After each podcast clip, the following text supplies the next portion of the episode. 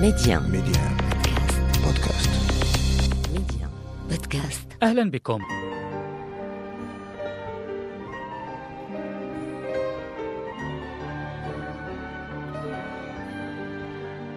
رحلة الإنسان للوصول إلى النضج رحلة مليئة بالمنعرجات والمنحنيات والمتغيرات.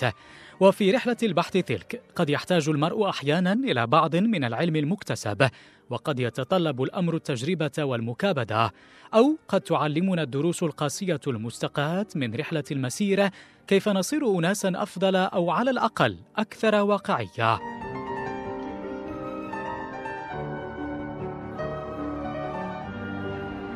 لكن رحلة الإنسان نحو الإيمان أكثر تعقيدا من كل ذلك تحفزها الأسئلة وبعض هذه الأسئلة حارقة مؤرقة. ويحدث أن تجر الإنسان إلى قلق وجودي دائم ما الله؟ كيف يتبدى وهل له جوارح؟ كيف هو عالم ما بعد الموت؟ ولماذا يغيب العدل؟ وهل المعجزات حقيقة؟ وإن كانت كذلك لماذا غابت عن زمننا؟ شيء من الكثير الذي يطرحه الإنسان من الأسئلة خلال مسيرة حياته. عدد اليوم عن الأسئلة الوجودية أهي طريق للإيمان الحق أم مفترق طرق؟ إذا لمناقشة الموضوع نستضيف اليوم الأستاذ محمد بن المقدم أستاذ الفلسفة بكلية الآداب والعلوم الإنسانية دهر المهراز بجامعة سيدي محمد بن عبد الله بمدينة فاس. أهلا بك أستاذ كريم وشكرا على قبولك دعوة البرنامج.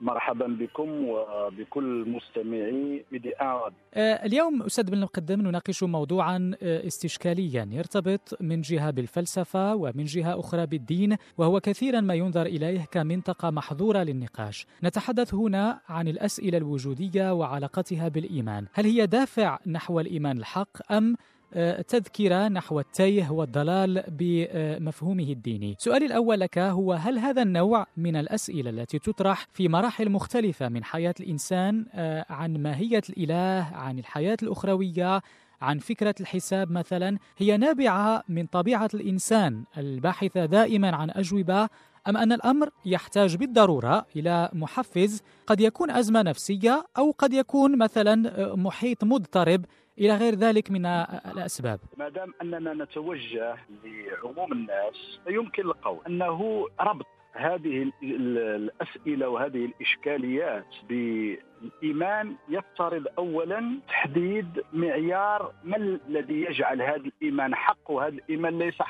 بالتالي المعيار قد يكون من خارج الدين لأنه لا يمكن أن نقيس حقانية دين معين بمعاييره الذاتية بمعاييره هو. عندما تكون هذه الأسئلة يعني موجهة بمنظومة عقائدية دينية فغالبا ما يكون ال- ال- الجواب مغلق ودغماء. سأعطي أمثلة. لماذا مثلا يتم الربط بين الإيمان وهذه الأسئلة لأن ال- داخل سياقنا الاجتماعي الثقافي تعتبر هذه الحالات التدينية هي مسألة طبيعية انطلاقا من ال- يولد الإنسان على الفطرة. صحيح. وبالتالي آه، لا لا ينتبه العديد من الناس أنه عندما نقول يولد الإنسان على الفطرة فأبواه يعودانه أو ينصرانه أو يمجسانه فنحن داخل إشكالية عميقة جدا وهي طبيعه الدين بمعنى هل الدين مسألة طبيعية؟ يعني مسألة فطرية. وهنا تمييز بين ما هو طبيعي وما هو ثقافي. بين ما هو فطري وما هو ثقافي. داخل هذه المنظومة عندما أقول أن إنسان يعني الطبيعه ديالو هذه الأسئلة ستوجهه إلى الدين. فكأنني أقول أن الإنسان متدين بالطبع. هذا المعطى يمكن قبوله بين قوسين بشرط أن لا نقول أن الإنسان متدين بالطبع بالإسلام أو باليهودية أو بالمسيحية أو بالمجوسية أو بالبوذية. يعني يعني يكون- بالإمكان آه، فقط هنا لل- للتوضيح يعني بالإمكان أن يكون مؤمنا آه، من خارج الدين المتعارف عليه آه، آه، بشكل عام ربما يؤمن بقوى خارقة وليس بالضرورة بدين معين. نعم إذا نظرنا الموضوع من زاوية أوسع فالأديان التوحيدية هي متأخرة جدا. يعني وبالتالي هذه الأسئلة التي كانت ترافق الإنسان وتؤرقه هي كانت في البداية بمعنى أن ولكن كان يبحث عن أجوبة لم تكن هناك أديان تقدم له الجواب. كانت هناك الأسطورة هناك أشكال من الممارسات السحرية كانت هناك أشكال من المنظومات ظواهر طبيعية كذلك يعني وبالتالي إذا لاحظنا يعني داخل سياقنا هذه الأسئلة لا تطرح الآن لماذا؟ لأن الإنسان صحيح يولد وهو لديه نزوع نحو التساؤل ولكن بسرعة يتلقفه المجتمع ويقضي على هذه الأسئلة لماذا؟ لأنه يقدم له الأجوبة الكثيرة إلى درجة أن الفرد في المجتمع لا أقول فرد بين قوسين لأن لا يوجد فرد كثير في المجتمع هناك آه، أعضاء المجتمع لأن الفرد يحتاج إلى بناء. الإنسان داخل المجتمع المغربي لم يعد يطرح هذه الأسئلة إطلاقا الأسئلة الوجودية التي أثرتها من قبل. لماذا؟ لأن المجتمع قام بنوع من التدجين. الأشخاص القليلون الذين لا زالوا يكابدون هذه الأسئلة هم يعيشون يعني تجاربهم الفردية. أما أغلبية الناس لا تطرح هذه الأسئلة.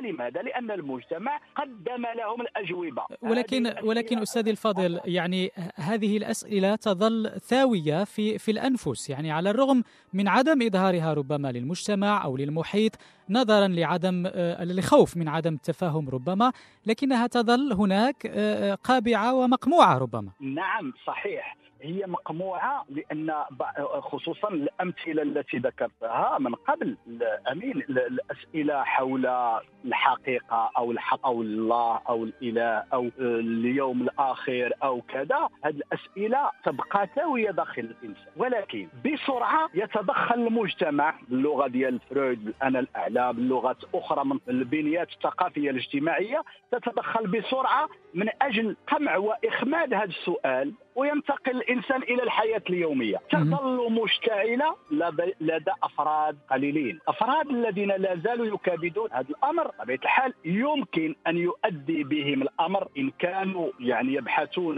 في الموضوع بشكل أكبر إلى دراسة مقارنة الأديان والأساطير وكذا والفلسفات وكذا. وبالتالي قد تكون لهم تجربة إيمانية غنيه اليوم نتحدث حتى على الإسلام كتجربة إيمانية للنبي محمد صلى الله عليه وسلم. بمعنى كتجربة إيمانية كأنه هو شخص كابد هذه الأسئلة ووجد جوابها من خلال هذه المنظومة المقدمة اليوم. وبالتالي هو نفسه باللغة التي تحدثت بها قبل قليل الأستاذ أمين هو نفسه عانى من مجتمعه. لماذا؟ لأن النبي والفيلسوف دائما يجد أمامه عدو لدود هو هذا ما وجدنا عليه أباء. النبي وجده وجد أمامه هذا التراث هذا ما وجدنا عليه اباؤنا والفيلسوف والفكر الحر دائما يجد هذا الأمر هذا. لأنه بلغة سوسيولوجية أو ثقافيه فبالنسبة للسياق الذي أجاب داخله النبي عن الأسئلة التي كان يكابدها يعتبر بالنسبة للمجتمع خارج عن المجتمع. نفس الأمر الإنسان اليوم عندما يعاني مع هذه الأسئلة أو يطرح هذه الأسئلة يجد عراقيل أو عوائق. ما هي؟ العائق الأول هو أنه بالتنشئه الاجتماعية والتربية الاجتماعية تجعل الإنسان داخل المجتمع هو إنسان ببنيات دينية تشكل شخصيته وبالتالي عندما تطرح عليه هذه الأسئلة كأن هذه الأسئلة تمس صميم شخصيته وكرامته. هو لا يفهم أنه لديه كرامة كإنسان. هو يفهم أن لديه كرامة كمتدين بالإسلام أو بالمسيحية أو باليهودية أو كذا، لهذا في هذه الجزئية المجتمعات التي فصلت بين الإنسان وكرامته والتدين لن تجد الأفراد يتقاتلون على موضوع ديني. مثلا لما مشيتي للغرب هو يعرف أنه لديه كرامة كإنسان. ليس لديه كرامة كمسيحي. وبالتالي حتى لو تقدمت أعمال فنية أو إبداعية تنتقد المسيحية هو لا يشعر أنها تمس كرامته. هي تمس تدينه الذي هو جزء من ثقافته.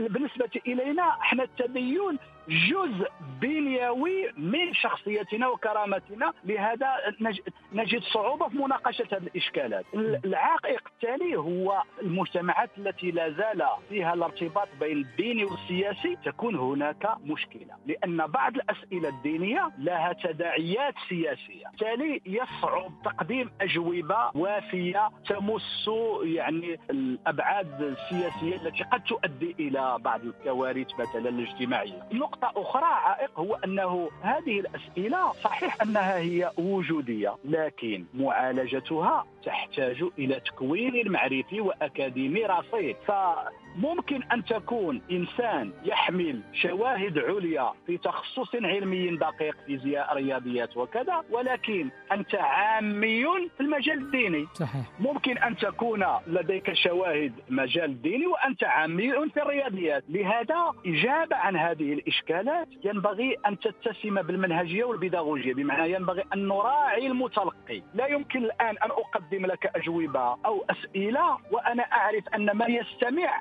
ليس بنفس المستوى المعرفي ولا القبليات المعرفية. إلى هنا الأستاذ بن المقدم نكون قد استوفينا آه، وقت الحلقة. ممتن لك لكل هذه التوضيحات وممتن كذلك لمستمعينا على المتابعة.